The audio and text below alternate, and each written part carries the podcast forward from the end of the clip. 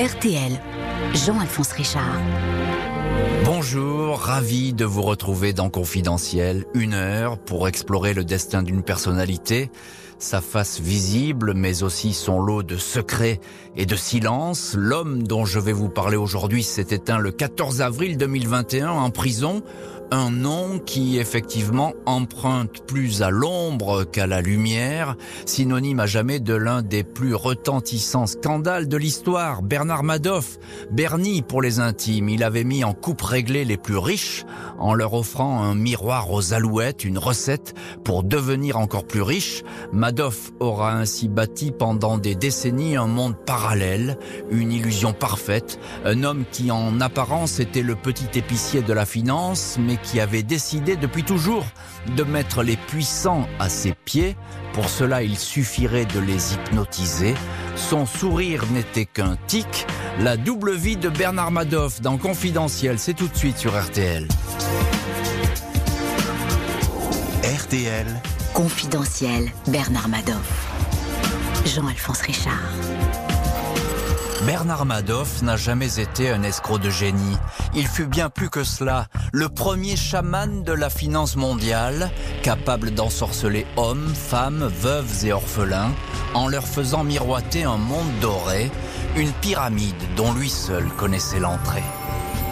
Bernard Lawrence Madoff est né le vingt-neuf avril mille neuf cent trente-huit dans le quartier de Laurelton, au cœur du Queens, une banlieue populaire de New York dont il gardera toute sa vie l'accent, marque indélébile de sa non-appartenance à la grande bourgeoisie et à l'élite de Manhattan.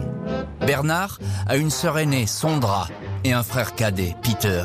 Ses parents, Ralph Madoff et son épouse, Sylvia Munter, Suzy pour les intimes, sont des descendants d'immigrants juifs de Pologne et de Roumanie, échoués à Laurelton, depuis toujours port d'attache de la communauté.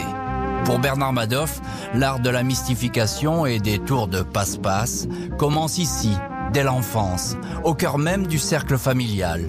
Son père, Ralph, après avoir été plombier, a fait inscrire la profession de financier sur son livret de mariage. Avec son épouse, il se lance dans une activité d'agent de change et de conseiller financier. Personne, en fait, ne saura ce que faisait vraiment le couple Madoff. Le fait est qu'en mille neuf cent soixante-trois, les autorités américaines s'intéressent à Ralph et Suzy, soupçonnés d'avoir monté une société fantôme, Gibraltar Securities, domiciliée chez eux, deux cent vingt-huitième rue à Laurelton, sans déclarer aucun des montages financiers qu'elle offre à sa cinquantaine de clients. Le couple va échapper de justesse aux poursuites. Suzy Madoff, gérante officielle de la société dans laquelle son mari a pris soin de ne pas apparaître, va la dissoudre juste à temps. Une première martingale qui ne sera pas découverte. Étrange prélude. quarante ans plus tard, le nom de Madoff sera à jamais synonyme de triche. Bernard Madoff est à bonne école dans une famille où il est de règle de ne poser aucune question. Il est inscrit au collège puis au lycée de Far Rockaway. Élève travailleur et ingénieux, pas vraiment porté sur les matières artistiques et littéraires, il n'ouvrira jamais un livre ne comportant pas d'image. Le fils Madoff est plutôt un solitaire, il ne parle jamais de sa famille, il affiche déjà ce fameux sourire en coin qu'il va garder toute sa vie, un rictus ironique et hautain qui signifie qu'il n'est que de passage dans ce coin perdu du Queens. Au lycée, Bernard Madoff a croisé Ruth Alperne, quatorze ans, trois ans de moins que lui, petite blonde pétillante qui n'a jamais eu la langue dans sa poche. Elle a été élue la plus jolie fille de sa classe. Les Alperne habitent à quatre rues seulement des Madoff. Bernard et Ruth ne vont plus jamais se quitter. Le père de la collégienne, un comptable aisé et lettré, aime bien ce garçon qui bouillonne d'ambition. Plus tard, quand il faudra rassurer les investisseurs frileux, Madoff racontera toujours la même anecdote. La seule fois où j'ai été endetté, c'est quand j'ai emprunté cinquante mille dollars à mon beau-père pour lancer ma propre société. Je l'ai remboursé au centime près. Histoire inventée de toutes pièces, le prêt en question n'aurait jamais existé. Bernard, vingt et un ans, et Ruth, dix-huit ans, se marient un samedi de la fin novembre mille neuf cent cinquante-neuf à la synagogue de Laurelton, unis pour le meilleur et pour le pire des scandales de la finance moderne. Bernard Madoff passe un an à l'université d'Alabama. Il y intègre une puissante fraternité, Sigma Alpha Mu, plutôt réservée aux fils de famille. Bon moyen de se faire un carnet d'adresses, certains de ses membres deviendront ses clients. Il étudie ensuite les sciences politiques à l'université Hofstra, un an encore à la Brooklyn Law School, qui forme en général des avocats et où il se familiarise avec le droit. Les études le matin et le reste de la journée et les week-ends à courir les petits jobs pour mettre de l'argent de côté. Bernie Madoff distribue des prospectus et travaille comme installateur de systèmes anti-incendie dans des appartements. Il raconte aussi avoir été maître nageur-sauveteur, une façon d'apparaître peut-être comme un athlète accompli et héroïque, pas vraiment sportif. Il était en fait un simple garçon de plage, préposé à la location des cabines et à la surveillance de la pataugeoire des tout-petits. Personne n'imagine alors que ce garçon laborieux, cachant sa frustration derrière son sourire moqueur, va bientôt régner sur la finance américaine. Bernard et Ruth Madoff emménagent dans un modeste deux pièces à Bayside pour un loyer mensuel de quatre-vingt-sept dollars. Alors que Bernie continue d'enchaîner les petits boulots, Ruth, fraîchement diplômée du Queen's College, travaille dans une salle des marchés de la bourse de New York. En cette année mille neuf cent soixante, un an seulement après leur mariage, ils décident de tenter la grande aventure, volée de leurs propres ailes. Ruth est subjuguée par ce mari qui ne doute de rien et qui lui promet que bientôt le Queen's ne sera plus qu'un lointain souvenir. Elle lui fait une confiance aveugle, persuadée que la fortune est à portée de main. Ces dernières années, le jeune homme a patiemment économisé dollar après dollar, cinq mille au total, de quoi lancer sa société de conseil en investissement, Bernard L. Madoff Investment Securities.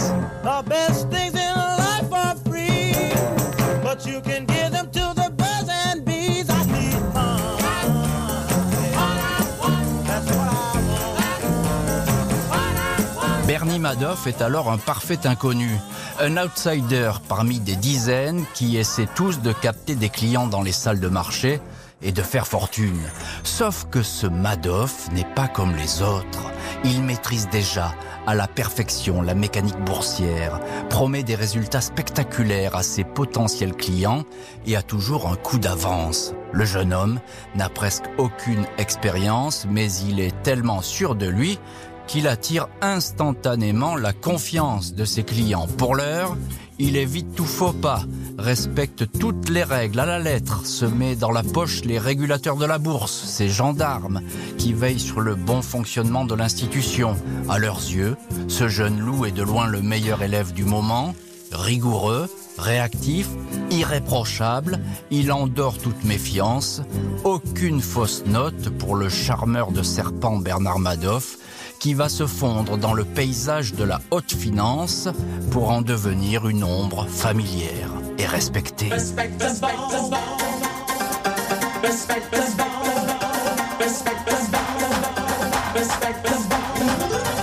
Confidentiel Bernard Madoff sur R T L. Avec Jean-Alphonse Richard. En ces années soixante-dix quatre-vingt, Bernard Madoff, le courtier anonyme et besogneux du Queens, est bien décidé à faire partie des riches et des puissants et à les séduire tous, un par un. Face à ses interlocuteurs, il apparaît comme un homme timide qui ne fait jamais de longues phrases et se contente d'écouter. Son regard est vif et pénétrant. On dit de lui que son cerveau compte plus vite qu'une caisse enregistreuse. Il devient peu à peu le confesseur des grosses et des petites fortunes, une espèce de docteur S Finance qui résout tous les problèmes. Son nom circule et son train de vie change. Avec Ruth et leurs deux garçons, Mark et Andrew, les Madoff quittent le deux pièces de Bayside pour un grand appartement à Long Island, puis une belle maison sur Diana Trails. Il y aura ensuite le penthouse de la soixante-quatrième rue, où Bernie et Ruth auront Manhattan à leurs pieds. Madoff sait que pour séduire les riches, il faut vivre près d'eux et jouer au golf. Il devient le meilleur ami de Fred Wilpon, propriétaire de l'équipe de foot des New York Mets, et du géant de l'immobilier Edward Blumenfeld. Wilpon et Blumenfeld seront ses bienfaiteurs. Ils perdront des fortunes quand le scandale éclatera. Personne ne sait quand Bernard Madoff a commencé à faire de la fraude une arme d'enrichissement massif.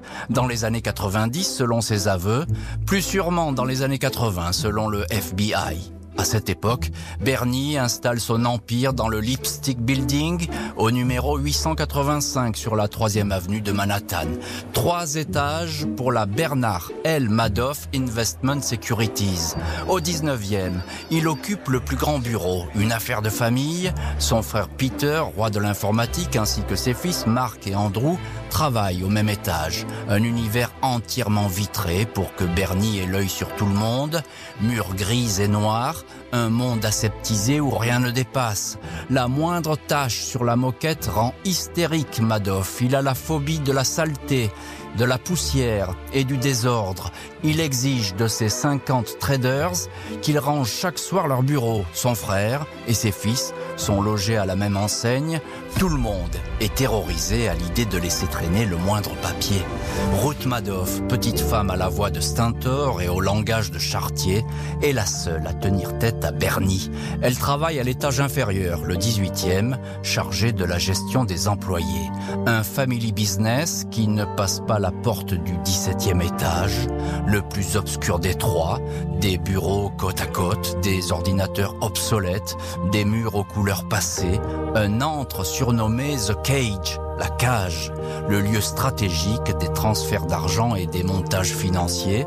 C'est ici, loin des regards, que bat le cœur du système Madoff, la fameuse pyramide de Ponzi, ce système qui permet de verser des intérêts mirobolants aux anciens clients en puisant dans l'argent frais des nouveaux venus et ainsi de suite, un équilibre périlleux. soixante-cinq milliards de dollars se seraient envolés depuis la pénombre de ce dix-septième étage où le diable Bernie Madoff, de peur peut-être d'apercevoir sa silhouette dans un miroir, évitait de s'attarder. Stay for just a while. Stay and let me look at you. R T L. Confidentiel Bernard Madoff. Jean-Alphonse Richard. En ces années quatre-vingts, Bernard Madoff devient ainsi le financier le plus courtisé des États-Unis et très vite du monde. Il gère pas moins de cinq pour cent des opérations conduites à la bourse de New York. L'air du temps est à l'argent et peu importe par quel tour de magie, Bernie multiplie les dollars. En apparence, il n'a rien changé à ses habitudes. Vers dix-huit heures trente, il dîne toujours avec Ruth chez Primola, un petit restaurant italien de la soixante-quatrième rue. Sa table est en fond de salle, menu immuable, salade, poulet en sauce, diet coke, parfois un verre de vin, pas de dessert, pas de café, cinquante minutes grand maximum sur place. Madoff ne lit pas de romans, ne surfe jamais sur Internet, ne donne pas d'interview et préfère régler toutes ses affaires au téléphone au bout duquel il est pendu en permanence. Il n'aime pas les rencontres imprévues, les bavards et ceux qui ne le croient pas. Il est réputé être hautain, prétentieux, mégalomane. Quand une de ses clientes lui reproche un jour son dédain, il la fixe dans les yeux et annonce « Je suis Bernard Madoff, pas vous que je sache ». Bernard Madoff a dépassé la cinquantaine et il est déjà à la tête d'une petite fortune, propriétaire d'un yacht à sept millions de dollars, le Bull, et d'un avion frappé de ses initiales dans lequel il épate ses gros clients pour lesquels il décroche la lune. Pas question pour autant pour lui de placer son argent en bourse. Trop risqué, il investit dans la pierre. Quatre résidences de grand luxe, le triplex de Manhattan, une villa à Long Island sur la plage chic de Montauk, un appartement à un million de dollars au Cap d'Antibes en France, une maison à Palm Beach où il joue au golf dans le club de Donald Trump, même si ce dernier refusera toujours de lui confier le moindre dollar. Palm Beach devient le terrain de chasse favori de Bernie. Une armée de veuves richissimes lui confie leur patrimoine. Toutes semblent avoir succombé à la mystique qui entoure le personnage. L'odeur de l'argent et de la réussite. Madoff est devenu leur gourou, écouté et admiré, le gardien du temple dollar. Bernie Madoff épate les veuves et plaît aux femmes. Il le sait et il en joue, sûr de l'effet qu'il produit. À Eleanor Squillari, sa secrétaire, qui deviendra l'une des meilleures informatrices du F B I, il offre sa photo en lui demandant de l'accrocher au-dessus de son lit. Ruth, l'épouse, se méfie des prétendantes. Elle fait tout pour garder sa taille d'adolescente, un poids plume de quarante-cinq kilos, chasser ses rides, tout pour garder l'homme de sa vie. Madoff va la tromper pendant un an et demi avec Cheryl Weinstein, à la tête d'une riche fondation. Le financier exige d'elle la plus grande discrétion au passage. Il lui fait investir chez lui presque cinquante millions de dollars qu'elle ne reverra jamais. Une fois ruinée, Cheryl Weinstein révélera sa romance. Pas d'autre maîtresse connue pour Bernie, qui se méfie de ce jeu dangereux qui pourrait nuire à sa réputation. Pour assouvir ses fantasmes de séducteur, il se contentera d'être un client assidu des salons de massage au coin de la rue. Pas moins d'une douzaine de professionnels et quelques escortes, figurant toutes dans son calepin à la lettre M, comme masseuse, des absences d'une heure en pleine journée, sous prétexte d'aller prendre l'air.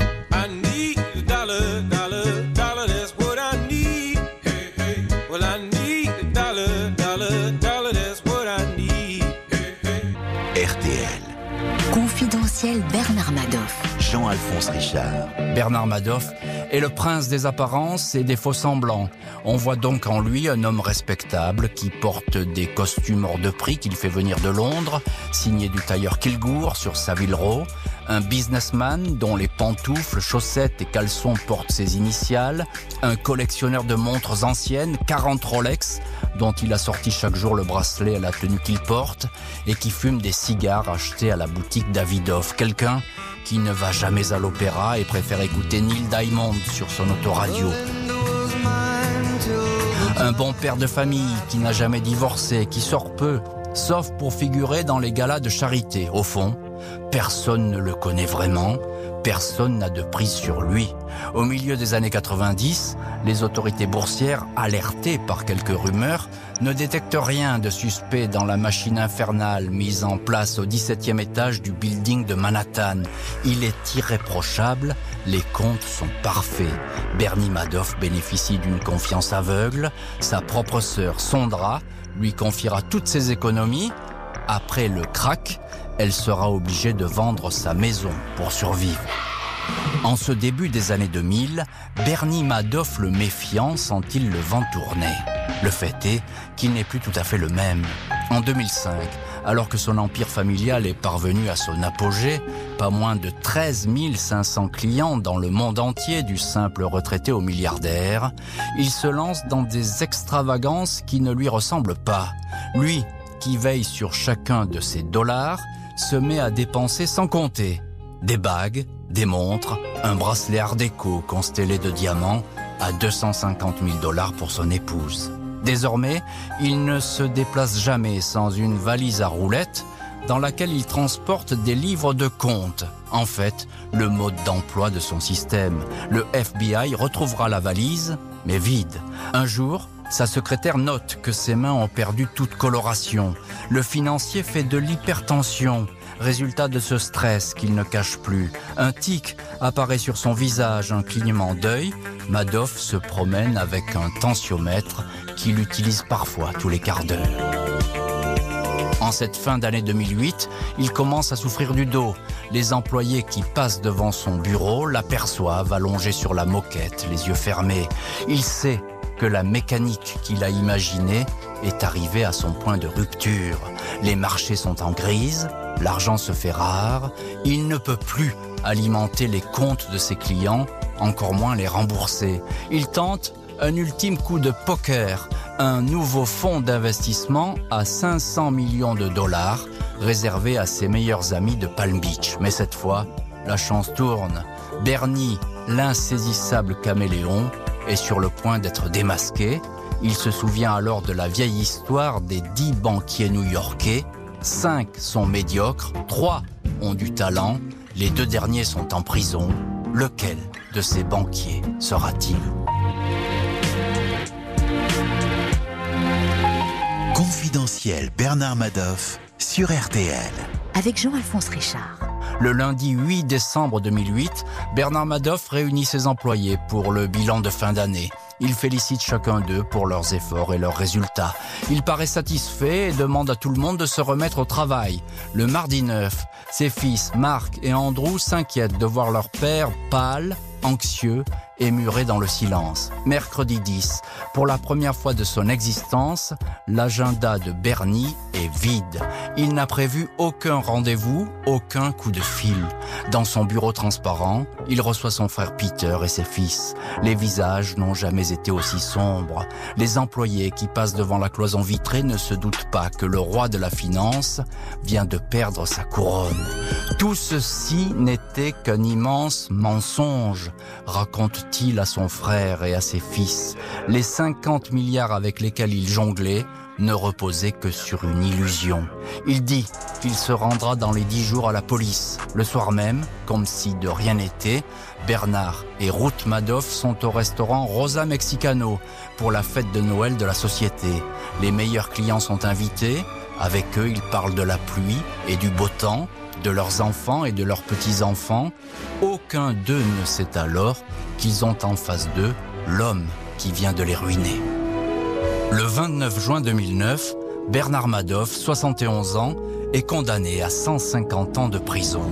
Ruth va longtemps lui rendre visite, chaque lundi, se débrouiller pour qu'un coiffeur vienne lui couper les cheveux et qu'il ait du linge propre. Puis les visites vont s'espacer, l'épouse se retrouvant elle aussi ruinée après avoir échappé aux poursuites judiciaires. « Il a tout détruit, je ne pourrai jamais lui pardonner », dit-elle. Deux ans, jour pour jour après l'arrestation de son père, Mark Madoff, quarante-six ans, le fils aîné, se pend dans son appartement new-yorkais. Son frère Andrew déclare alors « Cette histoire a tué mon frère et elle me tue lentement ». Andrew mourra d'un cancer quatre ans plus tard. Bernard Madoff laisse derrière lui le néant en héritage. Il s'éteint le quatorze avril deux mille vingt et un à quatre-vingt-deux ans d'une affection rénale.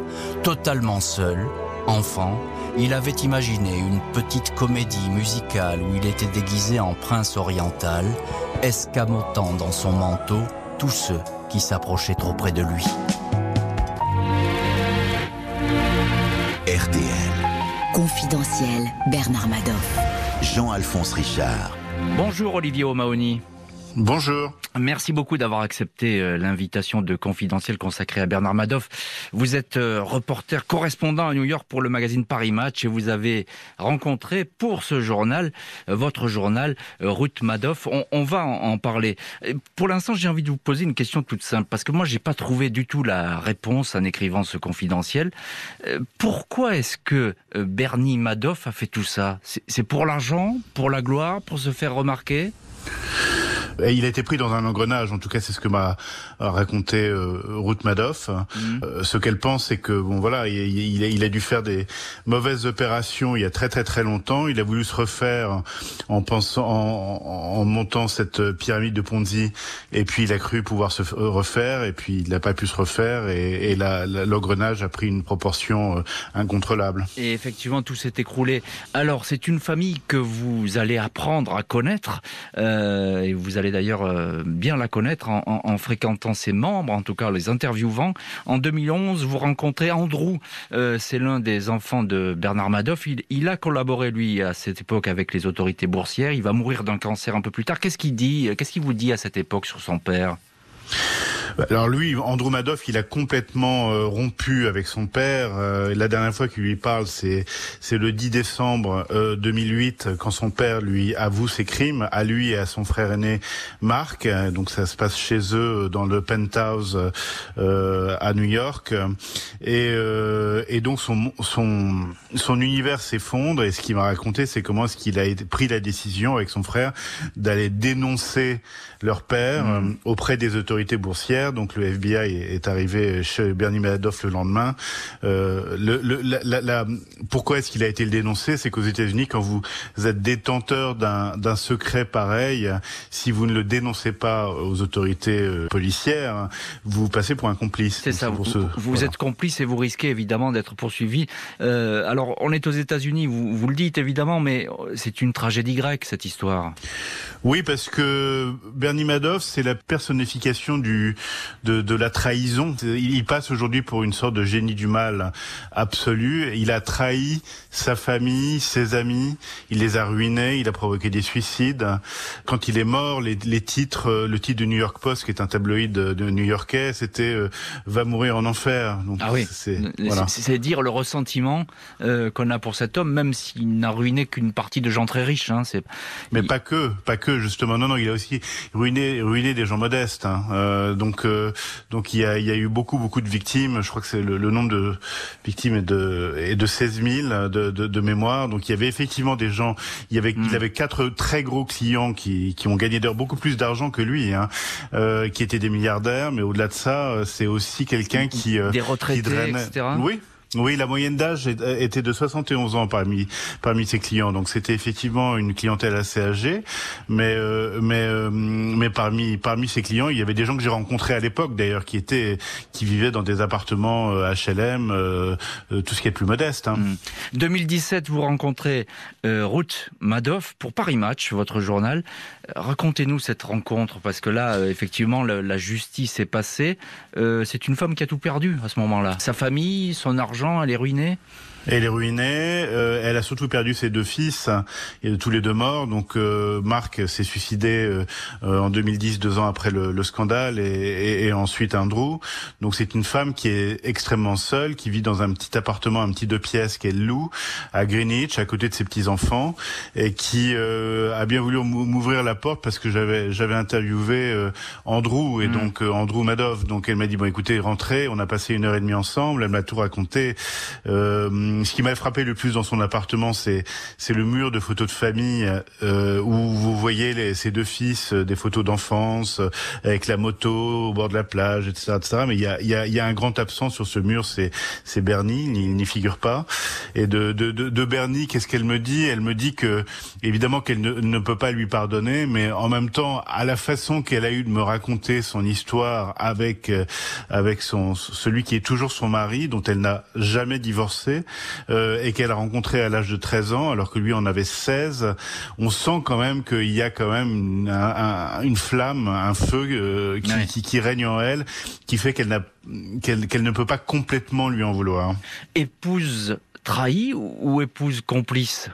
Alors, écoutez, sa complicité euh, n'existe pas parce que si elle, si elle avait été complice, elle, aurait, elle serait en prison aujourd'hui. Ouais, donc le, elle F- a été... le F B I l'aurait confondue. Voilà. Voilà. Donc, donc vous, vous pensez vraiment qu'elle, est, qu'elle a été abusée également euh, par, par son mari ? Bah, elle a été trahie par son mari, comme comme comme les deux fils, bien sûr, oui. Elle, elle ne comprenait rien à ce que faisait son mari, en clair, même si elle travaillait. Hein, il faut faut le rappeler dans la société, société ouais. de son mari.